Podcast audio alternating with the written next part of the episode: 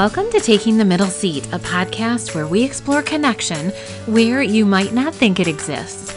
I'm your host, Andrea, and I've always believed there is connection to be made when you sit next to someone and really take in their story. So every couple of weeks or so, I'm taking the middle seat. I'm listening in on someone's story because I know that the middle seat holds healing and acceptance and laughter and community if we just stay open and remember that we belong to each other.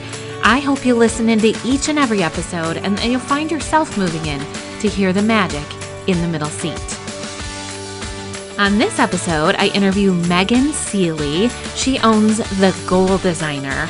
And I'm going to tell you right now if you are a mama, you are going to keep saying yes and me too. And I totally get that. Megan sings our song in this interview.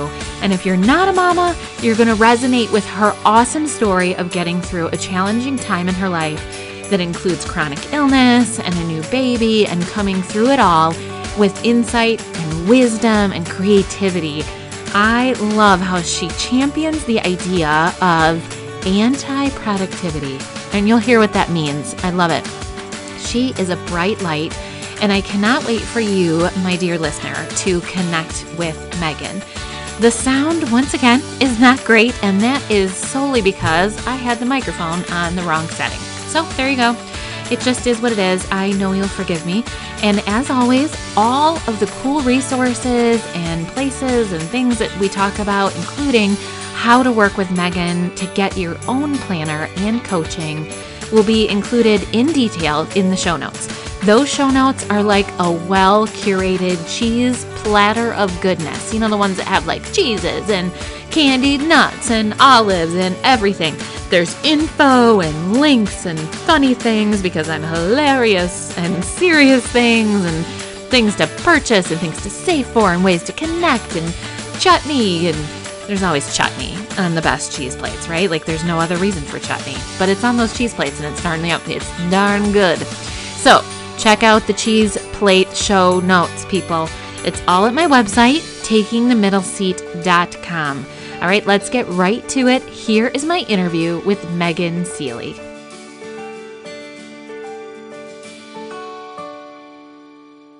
So today on the podcast, I have Megan who owns the Goal Designer, and she I found you um, through GR Boss Babes, which is like this rad group of women in Grand Rapids. So, anyways, give us a little bit of a story about who you are, you know, mom, business, all the things. Go for it. All right, so uh, my company is called The Goal Designer, and I work with moms, and I, I call myself an anti productivity coach because I love that. Moms don't need more to do. Period. Amen, sister. So I I actually help moms use paper planners to do less for everyone else so they can do more for themselves without all the guilt. That is beautiful. Thank you. We're going to get into 18 of the things you just said. So, I can't wait. Yeah, just really just empowering moms to just take charge of their schedules, take charge of their time and just own something for themselves and just create the space to do the things for themselves because we're never going to want to do things for ourselves. It's never going to be the right time. We're never going to have the right money. It's never going to be, there's always something going on. And so if you don't actually physically make the space on your calendar for it, it's never going to happen. Mm-hmm. So, yeah, I love it. And no one's ever going to say, like, you know what you really need to do is sit down. No one else is going to do that for you. So you have to do it for yourself as a mama. I love it. So you're obviously a mom. Yes, I How many kiddos? What age? So I have one daughter. She is almost three, which is insane. Ooh, that's a that's a fun age. How do you feel about three? I love it. I love it so far. So I've heard really tough things about the three-nager age, but I'm not a baby person. Yeah. So oh. like the baby year was very very hard for me and I actually am really enjoying toddlerhood. You know, yes. she can use the bathroom, she can talk to me, she has a personality, and I'm all I'm all in for that. Yes. So I I'm the same exact way. Really? I absolutely. When I read your website, I was like, yes, that happened to me. Yes. Um, because I was not an infant person. I that first year of life was, especially with my first kiddo, whew, that was a that threw me for a loop, um, and it was really, really, really hard. And I know your story was too. Um, and you live in the Grand Rapids area in Grandville, and you own this cool business that we'll get to. Yep. Um, so talk a little bit about how you got here, like why this is your passion to help moms with being with anti-productivity, which I freaking love. Okay. So, uh, sort of out of necessity, and I feel like that's how most businesses start. Um, I was actually like prescribed daycare by my endocrinologist. Uh-huh. She um, I was diagnosed with Graves' disease not long after my daughter was born, um, which is an autoimmune disorder which makes my thyroid hyperactive. Okay. Um, except it's not actually hyperactive, like my body thinks it is, and so like there's just a whole bunch of things going on. Super fun, I'm sure. Yes, it's an, it's an amazing disease. Yes. and it's invisible. It's invisible. So nobody knows that you struggle with it, No. which is awesome because no one then can you know, feel for you in that way. hmm Exactly. Yep. So you know, when it it started out because it was invisible, I was just like, oh, like this isn't a thing. So the biggest thing was uh, heart rate was insane. So I went to the ER. My daughter was maybe four months old, and my heart rate was. I was standing doing the dishes, and it was just like I felt like I was going to pass out. It was beating so fast, and Yeah. it had been a build up to this point, but um, at that point I was like, okay, like something's wrong because it was you know I was getting out of breath going up the stairs and I was like wow like pregnancy kicked my butt like I'm really out of shape And- Yeah. but you know I was like okay I'm doing the dishes like this I'm not that out of shape Right. okay? like, this is Just wrong dishes. so they did a bunch of tests and they were like you know we think maybe it's a clot we think maybe it's this and I was admitted and they Oh, ran a bunch of tests, and I, I had driven myself to the hospital, and I had my four month old in tow, and I was like trying to entertain her, Oh. waiting for my husband to come meet me to like take her, and and so I was just like you know, super momming at the hospital while Right. I'm you know about Yeah. to pass out, and um, right, I'm Yeah, fine. This is all fine. yeah, Yes. you know this is this is what moms do. It's This fine. is what moms Um, do. So that that was insane. So that was hard. Um, and then the other big piece of it for me was mania. So a lot of Graves patients get misdiagnosed as bipolar. Oh, I did not know that. That's Yes. fascinating. So I was lucky in that my primary doctor, his wife had something similar to Graves, and so he fast tracked me on that. But a lot of people get misdiagnosed with bipolar because there are really like manic and depressed. Like there's a lot of similarities between the two. Interesting. So, and a lot of people do find some relief of some of the symptoms when they go on things like lithium, but not all the symptoms get taken care of. Because Right. That's not what's actually going on. So, Okay. Yeah. Yeah. So you have a little tiny baby and mania, and your heart rate's going bonkers. Wonderful. things are crazy. And so I had a big legal pad of things that I just every day in my tiny little mania of handwriting would just write down like a big to do list on a legal pad of things. And my husband was like, I don't want to offend you, but you're a stay at home mom. Hmm. why do you feel like you need to do all this stuff? What's going on? And it was scaring him because that's always been my personality, but it was just like on steroids. Yes. So when I finally got treated for Graves, it started getting better, but it took a while. Yeah. Um, and so that's where I started really getting into planners. And so I picked up a simplified planner from Emily Ley. I still use it to this day. She actually is a Graves' disease sufferer as well. Okay. Um, and so I think that's totally why her planner, just like she gets me, she gets what I need. Yep. um, and so yeah, I just I picked up a planner and I really over the four months that we had to wait to get my daughter into daycare, really just channeled my energy into using my planner to control the mania, to quiet all the thoughts, and to just mm-hmm. like get things to where I could feel a little bit more peaceful and a little less stressed. And so I just sort of discovered a way to, to do that for myself just through need. Like I physically, my health relied on this. So Yeah. yeah. I love it. Two things. I'm forgetting number one. Number two. Number one will come back to me. Um, oh, number one, I think it's so cool that I mean, not it's not cool that both you and Emily Ley have Graves' disease, but like when we get to know people or find out about people in an actual, genuine way, how many connections there are. It doesn't always have to be chronic illness, but there's gonna be something like that that connects you and someone else, and like you know, obviously, motherhood is often a connector, but it can often be a divider too um, because of competition and all those fun things that you rally against. Um, but I love that you you were just you knew there was a, a way out of this and of course it led you to like this perfect thing that someone else totally got you and made this planner. So freaking love it. So the number two was paper planners. Like i feel like that in and of itself is like a revolutionary like you because most people are not going, you know what I need is a paper planner. They're going, you know what I need is an app, which just leads you to your phone, which then, if for me, creates more anxiety and more bonkers craziness. And I love a paper planner. I have one that's more just a calendar and I get teased up one side and down the other for it from my app people. You know. I do, I do. When I when I make plans with my friends, they're like, "Oh, you know, I actually." So I part of like my system and how it works for me is like I do use apps. I do use Google Calendar. I do use like you know things, but I I make time and I put them into my planner. Got um, it. But there was a time where I would just carry it with me, and I was like, "Let me check my planner for a second. Oh yes. Like, Are you eighty? Yes. I'm like, yes, I am. Yep, I'm going to own that because otherwise, I'm not going to remember to meet you, and it's going to be sad for you. Yes, and look how cute this planner is. And your app's not that cute. No. So you use both. I do. That's interesting to me. I do. Okay. So, yeah, I. Uh, it's weird. So you think, oh, I have a planner, like I'm just going to put things in there, but you really have to plan time to plan. Yeah. Which, which is like I think the biggest piece that is missing out of a lot of things. So mm-hmm. I have every month of the last Monday of every month, I spend time on goal setting and just like prepping my planner for the next month. And every week, I spend time doing it every Monday at 9 a.m. It's uh-huh. in my uh-huh. planner every Monday at 9 a.m. And every day, right when I start my work day, I just look and I'm like, okay, what am I going to do?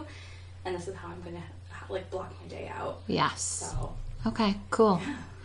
Um, and there must be a need for this because people work with you and you do something called what is it called? Planner matching, which I mm-hmm. think is amazing. Um, so talk to me about like the the people that come see you, the people that get connected with you for coaching. Um, what typically makes them seek you out? Um, you know, some of those like commonalities of people that work with you. Yeah, so I would say the planners first and foremost. So I think people that are typically buying planners every year like they really they want to be a planner person but they don't really like know how mm-hmm. and they will buy them they'll spend money on them and mm-hmm. it'll be mm-hmm. great and then they'll get it and they'll use it for like a week and then they'll forget and then sits on the shelf and then they feel really bad about themselves and they beat themselves up about it mm-hmm. um, so that's number one i think the biggest draw is wow like this girl can make me a planner person and that feels really good mm-hmm. but the second part of it is when you're a mom we're using the planner to make the time for yourself mm-hmm. and so that's something that they're also wanting is so I see so many people that especially with young kids are like this is just the season I'm in and it's just not about me and the days are long but the years are short and I'm just like but the years like you're gonna you're okay just like going years without anything for yourself and like yes I can't I can't do it and I can't imagine being okay with that. And I'm not, and so I'm just trying to make everybody else not okay with it too. Yes. So uh, we can do something about it because it's ridiculous to me. Yeah. It's ridiculous. Yeah, and I don't think it's good for the kids. No, that's the other thing. Like, even though your kids need you 24 7 in this season of life, they don't always need that. And so when you devote all of your time and all of your energy into your kids, which is amazing, but none into yourself, they're going to grow up and they're going to want to do their own thing and then they're going to be like mom's kind of sad she just has me. Yep. You know and they want you to do stuff. They want you to be happy. They want you to just like kind of get off their back and have your own thing. Yes so yes if you don't have that to begin with it's going to be really hard to find it and it's just i think we'll make that transition from when they need you all the time to when they don't necessarily need you all the time that much harder on you yeah for sure um, yeah, I was just having a conversation with a friend of mine about um, all of this stuff. So we joke about like, um, like ways of parenting that, um, like little rules of parenting. So we had said, um, rule number one is set the bar low um, for their expectations of you. And because we are a little bit fast forwarded into, I have a fourth grader and a seventh grader. And um, my friend's rule is she will bring you one thing up to school per year that you have forgotten. So if they forget their lunch or their project or their notebook or their whatever, she'll do it one time. The rest of it, you're on your own. So the one time that she does it, her, I think she is an eighth grader, nearly fell over himself with gratitude because he knows that like this is a big deal if mom is bringing this up to school um, because it doesn't happen that often. So she's created this grateful child that remembers his stuff because he knows there's no backup plan. Um, and if mom does go above and beyond and brings the whatever trombone up to school, um, he's just like, "Oh my gosh, mom, thank you. Oh my gosh, that thank you. You didn't have to do that." I mean, it was That's instead genius. of little Johnny being like, "When are you getting here? You didn't remember my snack." Blah blah. You know, I just think it definitely when they're little, you just don't realize that you're doing every little tiny thing for them and nothing for yourself. But when they're middle schoolers or high schoolers or full grown adults, then it, you realize, like, oh yeah, they actually they can't they can't do life. We didn't raise pre adults. We just Yeah, and I think that's the thing is you're like, you know, you want to let your kids be little, which is awesome, but that doesn't excuse them from being human beings. yes, Um, and so there are ways to do that age appropriately where you're not the constant only thing that they're relying on all the time. They're not helpless. They're not no. infants. Yeah, You're right. They're potatoes, but That's why they're so hard. I fully believe the world is divided into like people that love the infant stage and people that don't. And there's just not a real, there's not like a Venn diagram people in the middle. no.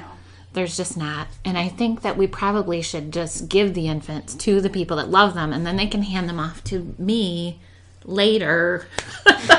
Yeah. yeah. Mm-hmm. Yeah, I'm there. I'm there for sure. But yeah, so I, I think that's an important thing to note for me too. Like that's very much my parenting style, and my husband's as well. Yes. It's just like let her be a kid, but we're raising somebody to be a, an adult and a functioning member of society. So no, we're not going to treat her like an adult. She's almost three. Right. However, you know, you can undo the dishwasher, you can throw trash away, Mm-hmm. you can sweep. Like you can do things because you're gonna need to do them. And I, you know, I Yep. just I see a lot of kids not knowing how to do that, and it just blows my mind. Yes. I can't. I can't get behind it. And it's so loving. I think moms don't, they'll follow up any statement with, um, or I do this too, not to say like they moms out there. Um, you know, I didn't do XYZ for my kid, or I didn't go on a field trip. That's a big one for me. I can't stand going on field trips because it stresses me out to no end to take care of other people's children. Um, so I give them one one field trip per elementary school career, like all the years. Um, and I don't, I can't do it. So, um, but then I'll follow that up if I'm saying that to someone with like, I mean, I totally love my kids. I totally love them. Yes. And of course I love them, but we follow it up every time with like that We do. qualifying statement. I was just thinking about the other that the other day. Like we can't just like let our like distaste for anything about our children just be Yeah. and live in the world. Uh, like you know, of course, you know, I love them. Like I'm not gonna, you know, whatever. And I, I it's it's insane. I feel you. I feel you there. I do it all the time, and it's just like, why? mm-hmm. Are you doubting that I love my kid? Because I don't think that you are. I think that you are probably like, that's not a great choice, but that's not a choice to me. So Yes, yeah. Other people are generally not judging us as harshly as we judge Yes. ourselves, for sure. Yeah. Yes. So when you carve out time for yourself or your pursuits or goals or whatever, what does that look like for you? I mean, it's probably not all like I'm going to go to 18 yoga classes a week. Like me time can be other things too. So Yeah. what does that look like for you or even your clients? So a big part of of I mean it's called self care. It's this big umbrella term, but and I feel like a lot of people say things about right like going to yoga, getting your nails done, like doing something like that feels really luxurious for yourself and that self care. which it is, but it's not the self care that you practice every day. Mm-hmm. You know, and so for me, it's like having a face washing routine or like ways to take Yes. care of yourself. Like, I know that sounds dumb because it's self care. Like, it sounds like it should be so intuitive that that's what self care is, but I feel like we've just built up what self care is around these really like luxurious, indulgent things Yeah. and so people are like i can't i can't like do i can't like take do that kind of stuff all the time like oh of course you can't but you can you know tell your kid to watch tv for five minutes while you take care of your body for a minute or like you know you can exercise around your children or you can you know so so for me it just i i schedule like breakfast like i have to write like my meals in so i make sure that i eat them and like um i put like in my nighttime i put nighttime routine and i write it in every day because otherwise i don't know that i'll do it Yeah. i probably will now because it's a habit but um, just like writing in the things that you take for granted like oh yeah of course i'm gonna do it but then sometimes you don't Yes. and so that's a big one for me personally. Um, while like the extra things are really fun, like my I, my really indulgent, luxurious self care thing is um, I get a bath bomb from Lush. Yes. I order um, buffalo wings from B Dubs. Uh huh. I pour Yes. wine into a coffee mug so that I don't break the glass. And I bring my laptop into the bathroom and I watch uh, like true crime documentaries or Hallmark movies. And I just eat my wings and I drink my wine and I take a bath and it is the best. And by the time I'm done, I feel amazing. yes. Um, so that is like my other side of it. Like that's like what I do, and I'm like, Ugh, I just want to like be wrapped up in all of the things that make me feel good at one time. yes. so And that's accessible. That like the face washing routine and the wings in the bathtub and like reading a book and watching a fun show that nobody else in your house likes. All of that feels really accessible because I think a lot of times people, women, moms will hear self care and think just that. Like, I don't have money, time, access to special classes or massage or whatever. Um, but yeah, you can just do the things that feel the best to you. yeah, and if you can stack them all up at the same time, or like as many as you can, Yes. it feels extra good. And Yeah. then you're kind of like using your time the most wisely because you're kind of packing it all in. That's you're kind of brilliant. I'm, you know, like I really want to eat, you know, I don't know, I just want a glass of wine tonight, but I also want to take a bath, but I also want to watch SVU, but I also want to do this. Just do it at the same time. Yes, Set up a shop in That's a-. that's a good tip. And it's also very abundantly clear for those around you what's happening. Because you've got 17 things around you, comforting Three you. or four trips upstairs. Yes, to set all that up. I've got to venture into the Lush. I've not been in there. It's amazing. It's good. I have sensitive skin, um, Mm-hmm. and so uh, like I tried. I really try to like support local people, and I have tried like getting like bath bombs from people that make them locally, or like Yep. you know just like small batch stuff. But some of the oils that they use just like really uh, irritate my skin, and so I like Yeah. I can't trust those anymore. And so Yeah. I do go to Lush for my bath bombs because if you have sensitive skin, I haven't found one that has uh, hurt me yet. So Yeah. pro tip. Yes. It looks like a very cool store. I don't know why I've not ventured in, but It is really cool. Yes. Um, it the smell can be overwhelming, oh, yeah. yeah. but it's good. Speaking of all at once, yes, it's all in there. Yeah. um, you have this idea or this um, phrase, and I don't know if we've said it. We mentioned anti-productivity coach, but radical non-guilt. So I love it, even not knowing your definition for it. But talk to me about that and how you thought of that, what that means. So the phrase actually came up in my Facebook group. Um, I have a free Facebook community. It's called Moms Reclaiming Their Time Guilt Free. Mm-hmm. Um, and one of my community members, she, we had gotten into a, an, into a thread about just like mom guilt in general, and she had said something she had done. She's like, it just wouldn't it feel just good if I just didn't feel guilty about doing this? Just I would just want radical non guilt all the time for me and I wish I could remember exactly what she was talking about in reference to but I just like latched onto that phrase and I was like that's the business right there. Because not only do we want to get rid of some of the mom guilt we have I feel like we feel guilty about getting rid of the guilt. Yes. and so I think just the idea for me anyway is radical non-guilt as a mom is just not being guilty about anything. Mm-hmm. Just like let it go it's not our you know i just i feel like if your kids are clothed bathed fed loved you're good. Yep. You've won. yes you have won. You don't need to have the pinterest party. You don't need to be like the pta mom that like comes to every single stupid thing. You know your i don't know. Like your kid doesn't have to participate in every single thing that's out there. And like the there's just so much pressure all the time. And just taking the pressure off of yourself and not feeling guilty about it. Um, i was listening to a podcast episode um, of the mom hour a couple weeks ago, and it was called the like the magical power of opting out. Mm-hmm. Um, and they were just talking about things that they were just opting out from, and one of mm-hmm. them was like class parties mm-hmm. because she was like, I there's so many parents there. There's no reason for me to be there. And she's like, and I felt bad about not going, but then I realized why. I'm in the way. You know, and so just opting out of things, just saying no to things is so powerful. And I know we hear that all the time and we just think, oh, I can't say no. Mm-hmm. I can't say no because, you know, this will happen and this will happen. And you also have to say no to your own control Yeah. sometimes. And I think that's the really hard part. Yeah. Yes, for sure.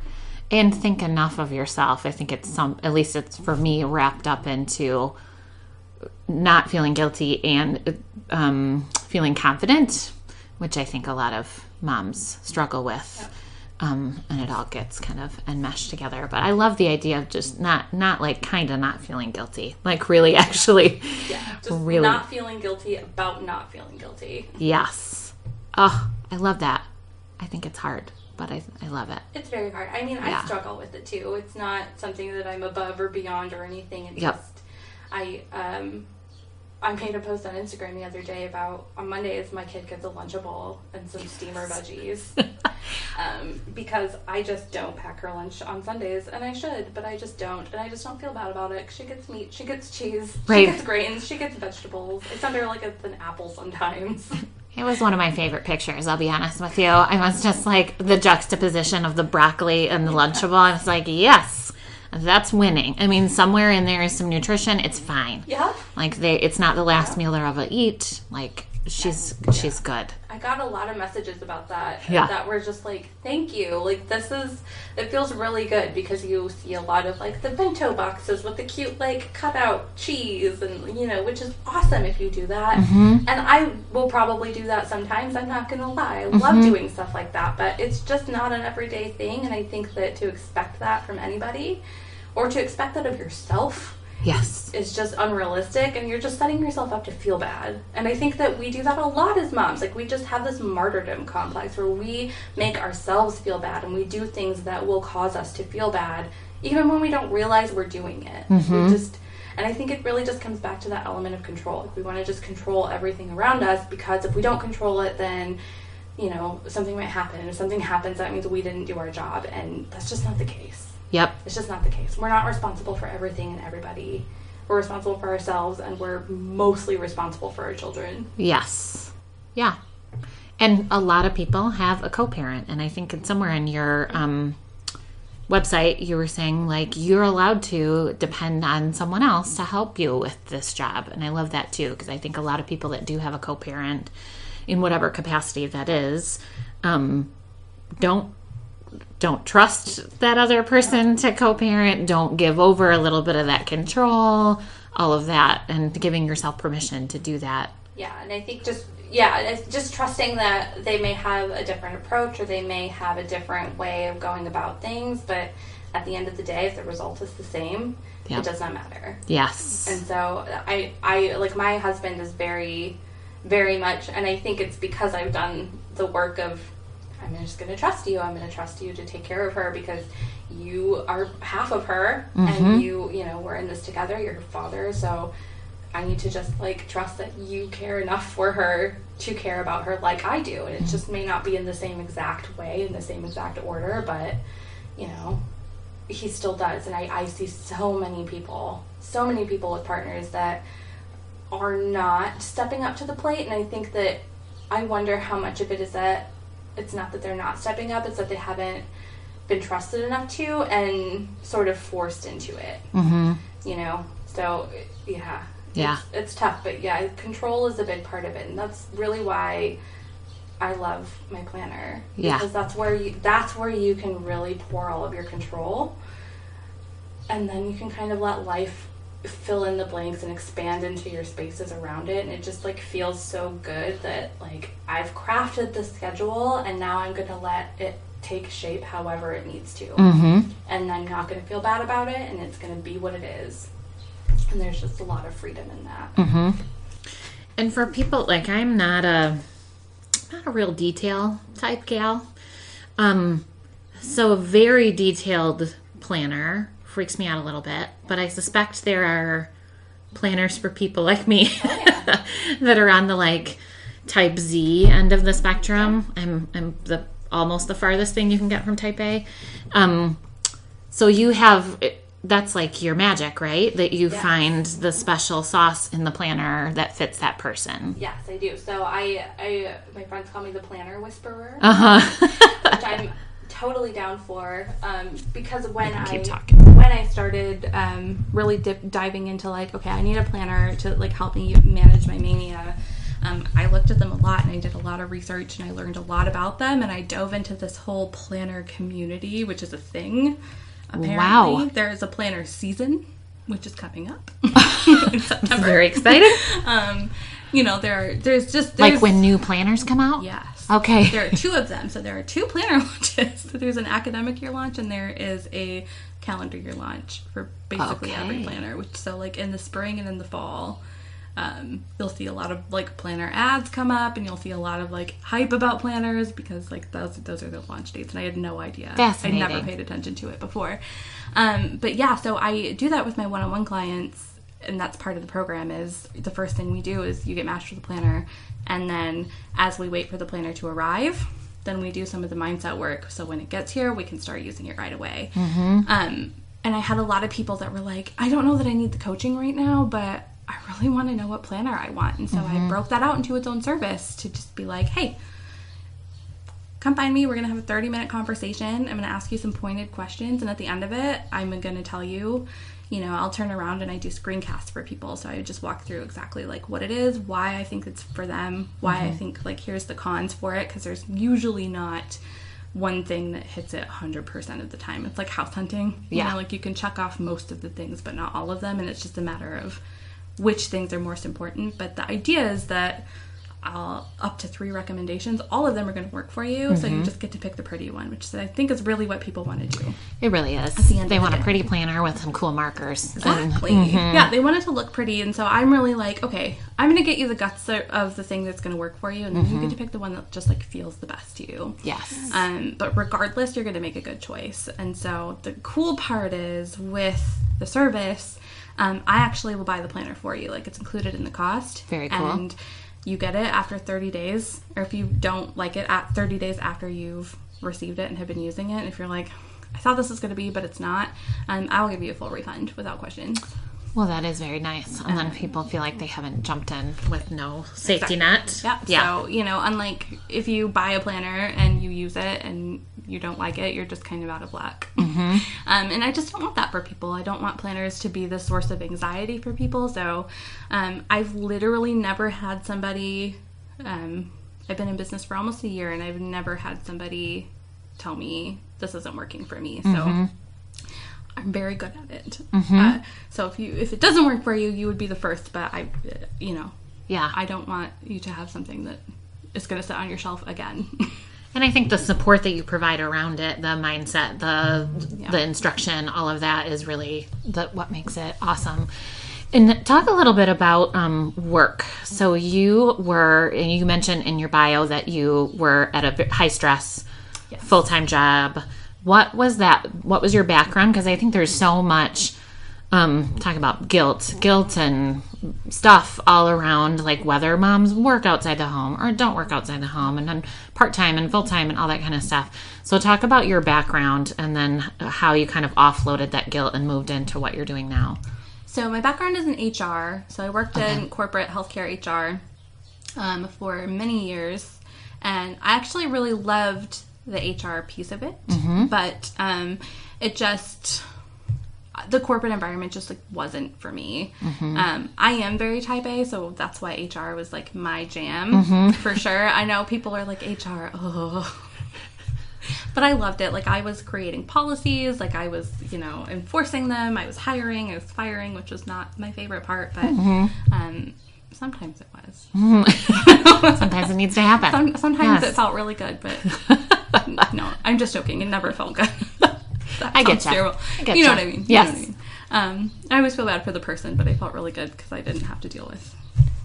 yeah there's always the some issues. some pre-drama to But that yeah, so it was really good and I liked it, but I was working, you know, 70 hours a week. Ooh, Um, yeah in situations where I worked in HR. Why am I working 70 hours a week? Why, uh, you know, and it had warped into this weird thing where I was on call all the time and I was like, because it was for a hospital, which they're open 24 7. And so, um, just the structure of things changed into such a way where I was on call 24 7 and I there was a month that I had no days off. oh my golly Um, and so it was just stressful. And I very much remember uh, I talked to my boss about it, and my boss was like, you know what, you probably just need some Xanax. Mm-hmm.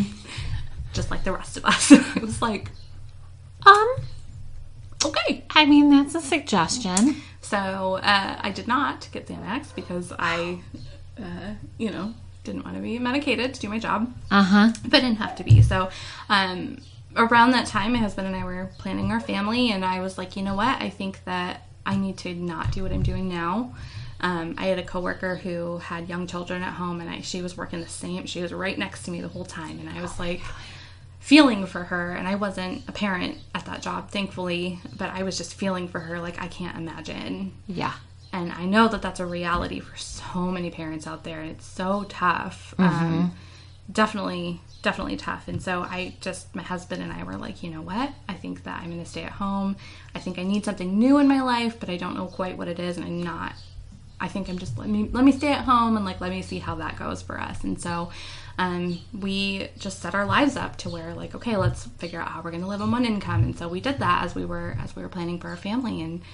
Um, and so I did that, and um, I quit while I was five months pregnant. I was, I don't know why. My husband is the savior, I swear to God. I, I don't know why, because I was going to work until I was just not pregnant, and like until I gave birth. And my Yeah. husband was like, why? And I was like, I, I guess I don't know. He's like, you're not going back. I was like, no, but we could probably use the money. And he was like, for what? A couple of months? Right. Like, it's like this is a long term plan. Like this is not going to like make the difference for us. And I was like, hmm, okay, all right I guess I'll quit. right two weeks did. Notice was here we go It was wonderful, and so I I was at home and I was by myself, and so I was like, okay, I've worked every day since I was 15. Like I can't. I can't not work. This is not for me. and so I, I got like a part time remote job, just answering emails for somebody okay um, and that was really helpful. um, but and then my daughter came, and then I was like, stay at home motherhood is one hundred percent not for me. Mm-hmm. Um, and I did feel guilty about that because there are so many people that don't have the luxury of the choice, right and I think that's I felt like because I did and I made the choice to be a stay-at-home mom and now I'm making the choice to not be a stay-at-home mom. You know, what does that say about me? How what does that say about my privilege? Which like that really got to me a lot because I know yeah it's a choice that comes from a place of luxury that is Yeah. not feasible for way too many people out there and it ate me alive for a long time before Yeah. I even it, even after my doctor was like you need to get care for her like you can't this isn't not going to be good for you or her um and so I struggled with that a lot and I was like you know what I, I, I have to do it because this is not this is the best thing for me. And I, all of my friends who would love to be stay at home moms were telling me, like, look, Yep. you know, if we had the choice, yeah, we would stay home. But like, you staying home or not staying home doesn't affect whether or not we are able to. Yes. And so you have to do what you need to do for you. And I was like, okay, okay, all right. So I got over that guilt hurdle, and mm-hmm. you know, and then and then putting my daughter in daycare with no income mm-hmm. to do so, which daycare is not cheap, even No. where we're at uh, in the country, I think is a little bit lower than some places, but it's mm-hmm. still quite a bit of money. It's you know over half my mortgage to put her in daycare. Yep. It's crazy. Um, and so the financial guilt was a big one because my husband was pulling in more hours. And so that's really where I was like, I need, I want to do something. I've always wanted to be an entrepreneur. And so it kind of drove me into like, let me build a business. Like, I feel really good about planners. I feel good about like doing this for moms. And like, I've built myself out of this sort of deep guilt hole. Mm-hmm. And I can show other people how to do that too. Yep. And so that's kind of where I'm at. I love it. I love it. I think it's so cool when women see a need and it comes out of their, you know, lived experience and then it's like this genuine awesome business thing. And of course people are drawn to it because it's you're so real about it and you've been through it and I love it. It's fantastic. And I think the whole work thing, thank you for sharing all of that kind of history because I think there's lots of women that love the you know 40 50 60 hour a week job and whatever they're doing or they have to be there. Um, and there's lots of women that love the whole stay at home gig.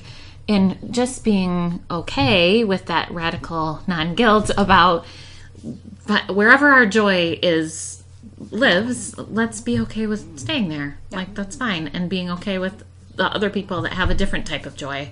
Um, yeah i totally get that i was working full-time before i had my kids and i knew i was going part-time um, but even that was a hard transition because you feel like your whole you're just in between both worlds. Yeah. You can't quite put your feet in both.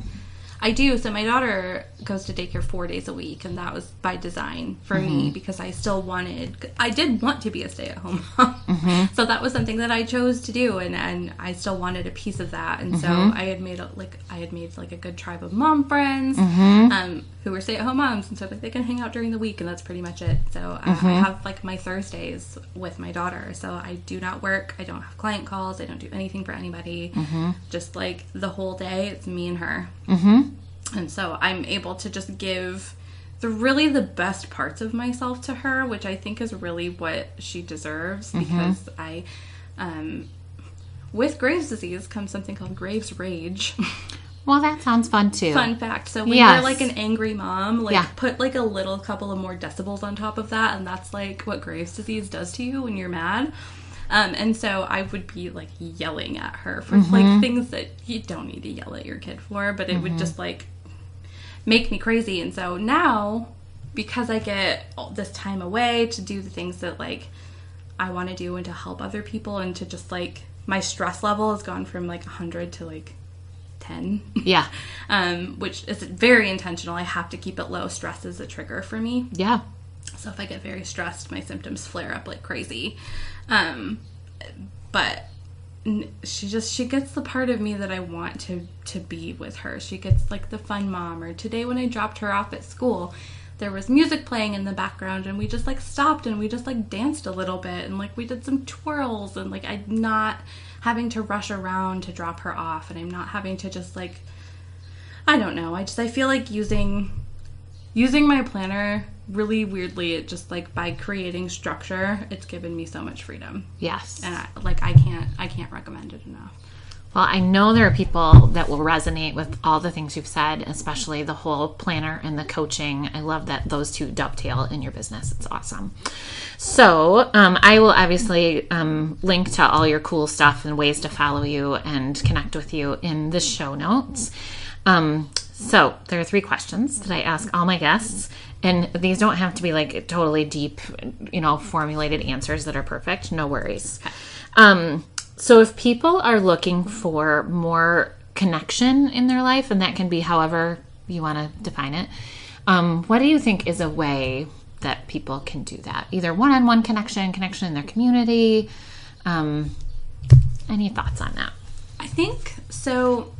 I think by just going the extra mile a little bit, um, you don't have to do too much. But I think just we live in a society where people think it's okay to like, oh, I'm really bad with names, or I'm really bad at this, or I'm really bad at that. And I think just going that little extra mile of just like making a point to remember somebody's name or something about them, or just something that you remember having a conversation about, or like that you even seen them posting about online, mm-hmm. um, shows them that they're being seen and heard, mm-hmm. and that you actually are paying attention to them. And I mm-hmm. think that connection really comes from knowing like you're not just talking at somebody, but that somebody's really noticing who you are mm-hmm. um, or at least what you're putting out into the world. And I, mm-hmm. I just i feel like that's a big one. So mm-hmm. At any time somebody reaches out to me i go and i especially like on instagram and you may not know like their name like i will go and i will like try to find what their name is so i can be like hey you know person thank you whatever and answer their question like so if it's not if their name isn't in their profile like you can bet i'm like googling them and like uh-huh. trying to find what it is Yes. which maybe is really creepy now that i say that out loud but i feel like it just makes people think that oh you know Yep. like, i don't have this out there like she really like is connecting with me Mm-hmm. as a person and i think that's so important Yeah, that's huge. Yeah, I think we almost depend too much on the social media of it all. But if you like actually see those people in person and reference something that you're remembering about them, I love that. Um, so that's kind of falls into the next question about, but it's more kind of personal to you. How, what are spaces or people that make you feel the most genuinely seen and heard? So I I have to give a shout out to my coach Steph Crowder. She Mm-hmm. hosts the Courage and Clarity podcast. And Uh-huh. she does a phenomenal job of that. You know, she she makes it really easy for you to just raise your hand and be like, "Yep, take my money. Yep, let's hang out. Yep, let's do this together." Um she she just does a really great job of showing up and being authentic and just really making you feel okay to be who you are in this moment. Mm-hmm. And like, and I think anybody that can do that is really special. I love that. And I always love another podcast to listen to. Is it like personal development or business development or all of the above? So it's a business development podcast, but it's a little bit of both. Like uh-huh. at the end of it, so it's she's all about um, helping you build a business that helps you live a life that you love, mm-hmm. and so it really does dovetail together. And it's mm-hmm. the courage part comes from listening to and understanding people's stories mm-hmm. and where they get from, and then the clarity is actionable advice that people can take and put into their own businesses. And so, um, I actually the podcasts I listen to are either business or true crime, and there's not a, a lot of like overlap in any in any other. one. I love it. We did. So the next thing is favorite things, which we should just talk about true crime Yes. right off the bat Okay. because that's definitely where our Venn diagram circles. Yes. You're a total murderino. Yes, I am. Yes, and the people that are like, what are they talking about? So we are both devotees, if I'm not mistaken, of the podcast. Um, My favorite murder. I mean, I just love it so much. So good. And if they come within anywhere distance of Grand Rapids, I've already told my I'm not going to take my husband because he would not appreciate it. But I'm like going to put out the like bat signal. I will go with you. Oh, my- I, I I was hoping they have a fall tour coming up in the U.S. and I was really hoping they would at least come to Chicago. Yes. they're not coming anywhere in the Midwest this No. go around, and I'm so sad about it because I told my my friend uh, whose name is also Megan. I told her like I, like we'll go. We're just gonna go. We're gonna take a weekend. We're just gonna do it. Yes, we're gonna do it. Chicago. I'm hoping for Chicago or Detroit. Yes, that's Like- what I was hoping. I know they're probably not coming to Grand Rapids. Like Right. Fine. I mean, we're here. I would. We could fill a theater. I think I think we could fill the whole Van Andel. we really could. I think we could. and we are strongly devoted people. Yes. Yes, I follow the Murderino makers. You follow like the people that craft things related to. Yeah, it's a whole thing. I haven't thing. found a subsect of murderinos that I like quite fall into. Maybe I uh-huh. should start a plannerinos. you should probably. Yes. And there's I th- there was like a meetup that I heard about that was at Schuler's. Oh. Um, but I had I heard about it like five seconds before it was going on, and I was like, because I think there's not a lot of rooms that I would just walk into having known nobody. Like that's just not my jam. But I might walk into a room full of murderinos and just be like, hey, and I'm sure we'd probably all get along and love each other. Yeah, I agree. It's it's weird how it brings you together. Like it's it's just it's weird and it's hard to explain if you're not a true crime person because it sounds like I'm really enjoy talking about other people's like horrible tragedies Yep. and let's compare the ones that we like the most. Right. it just sounds really odd, but it's true. I um, am finally reading The Stranger Beside Me uh, from Ann Rule, who, Yep. if you're not familiar, she worked with Ted Bundy um, at a call center, like as he was committing all these horrific crimes, and she had no idea. And she was writing this book about all the victims of these crimes, not knowing who was perpetrating them, not knowing that the stranger beside her Yes. was the person, which is insane. It's just fascinating. I And I think as an HR person, you're, you know, kind of a people person. I'm a social worker. So it just fascinates me, like the backstory of how someone gets from like tiny baby child to Yep. mass murderer.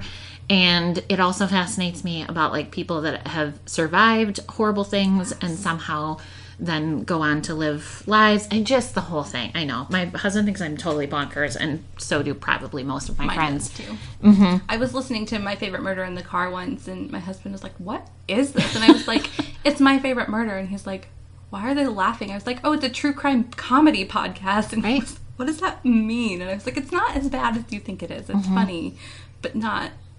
It's not. The murder is not funny. No. everything else is though." Yes. So yeah, that whole portion. Sorry for people that have no idea what we're talking about, but it's fantastic and it yeah, it just makes my day. The whole my favorite murder thing. All right, so you probably have other favorite things besides true crime, maybe. I do. So okay, it's not true crime, but it's like true crime adjacent. Uh, I love it. It's Hallmark movies and mysteries. Okay. The channel. Um, and also cozy mysteries, which are like Hallmark movies in book form. Interesting. So they're like cozy not- mysteries. Yes, cozy mysteries. So I just I my favorite cozy author is named Karen MacInerney. Uh huh. And she has a couple of series that I like, but she just released one that's from the Gray Whale Inn series. um, Okay. called Claws for Alarm. Like lobster claws. so all the cozy mysteries, if you're a pun fan, all like most cozy mysteries will have some sort of like a pun name, which Got it. I just I think that's why I adore them. 'Cause it's so bad, there's- it's good. Yes, Yes. Yep. Like one of her other books was called Brush with Death, and the murder victim was an artist. Sure. Right. So, Naturally. uh, you know, Claws for Alarm, the murder victim was a lobster person, and so it just uh, it's amazing. So, So cozy mysteries is a genre. yes, it is a genre. So those ones that you see that are like. I don't know. They usually have some sort of like coffee shop situation or like baking involved. Or like if you ever see one that's like you know banana pie murder or something, Uh-huh. like that's a cozy mystery. it's just like it's really just like lighthearted. They don't really talk about like the gore of it all or just like the dark side of it all. It's just Yeah. like the lighthearted, like small town gal Yeah. makes good kind of a story. it's m- my total guilty pleasure. That's hilarious. And Hallmark Channel Yes, movies. Yeah, Hallmark movies and mysteries, but there's just like uh Candace Cameron Bur- Candace Cameron Bure. She was DJ in Fuller in Full House. She's in a bunch of them. She has a whole series. Um, Of course she does. CCP. I love you. Got it. So I nerd out about uh, all those things. Do you venture into the lifetime?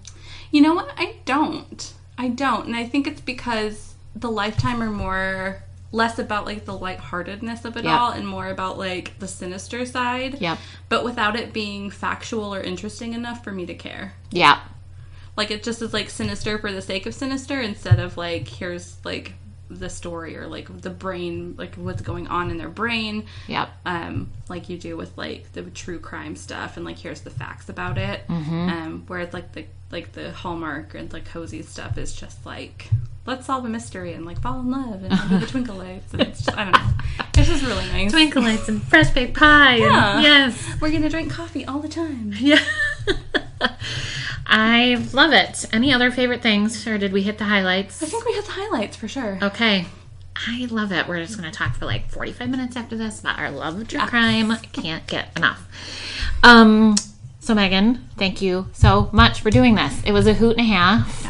Um, the goal designer is your gig. I will, like I said before, put it all up in the show notes with how people can find you because they're going to want to and get their planner and all of the things. Yes. I so I actually have a new um, opt-in, which is a quiz. So if you're like, I'm not sure that I want to pay for planner matchmaking, I have a free quiz where you can go and find out the type of planner that works for you, um, and it will come with um, recommendations that I recommend the most based on the type Okay. for you. So you know, it's not a custom like just for you situation, but it'll point you in the right direction. Okay, cool. A lot closer than um, pulling it out of thin air. And that's on your website? Yeah, so that's at thegoaldesigner.com slash quiz.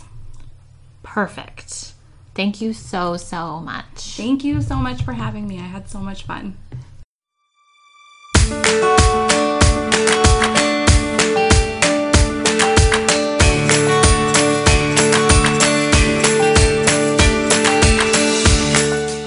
My absolute favorite thing about Megan is that she figured out what she does best, what makes her heart sing and her life vibrant. And she created a gorgeous business around that. She spoke all of my languages self care language, raising future adults language, connection is magic language, true crime language, all of it. And if you love Megan and her vibe and her knowledge, you should definitely check out her planner matching service. I actually just scheduled my session with her, so I'll tell you which planner I choose. Keep an eye out for that on the socials. You can find Taking the Middle Seat on Facebook at Taking the Middle Seat. And you can find me on Instagram at Andrea Beck Lunsco, no hyphen. She mentioned the planner quiz too, which is totally free and opened my eyes to the options out in planner land. She's such an amazing resource. And if you're like me and you're just dipping a pinky toe into thinking about the end of the year and starting to think about next year, you can have Megan to help you along the way, not to mention a beautiful and cool planner. Okay, listeners, go forth, take those middle seats, learn about people in a genuine way, and then tell people how to find the podcast and show them how to listen.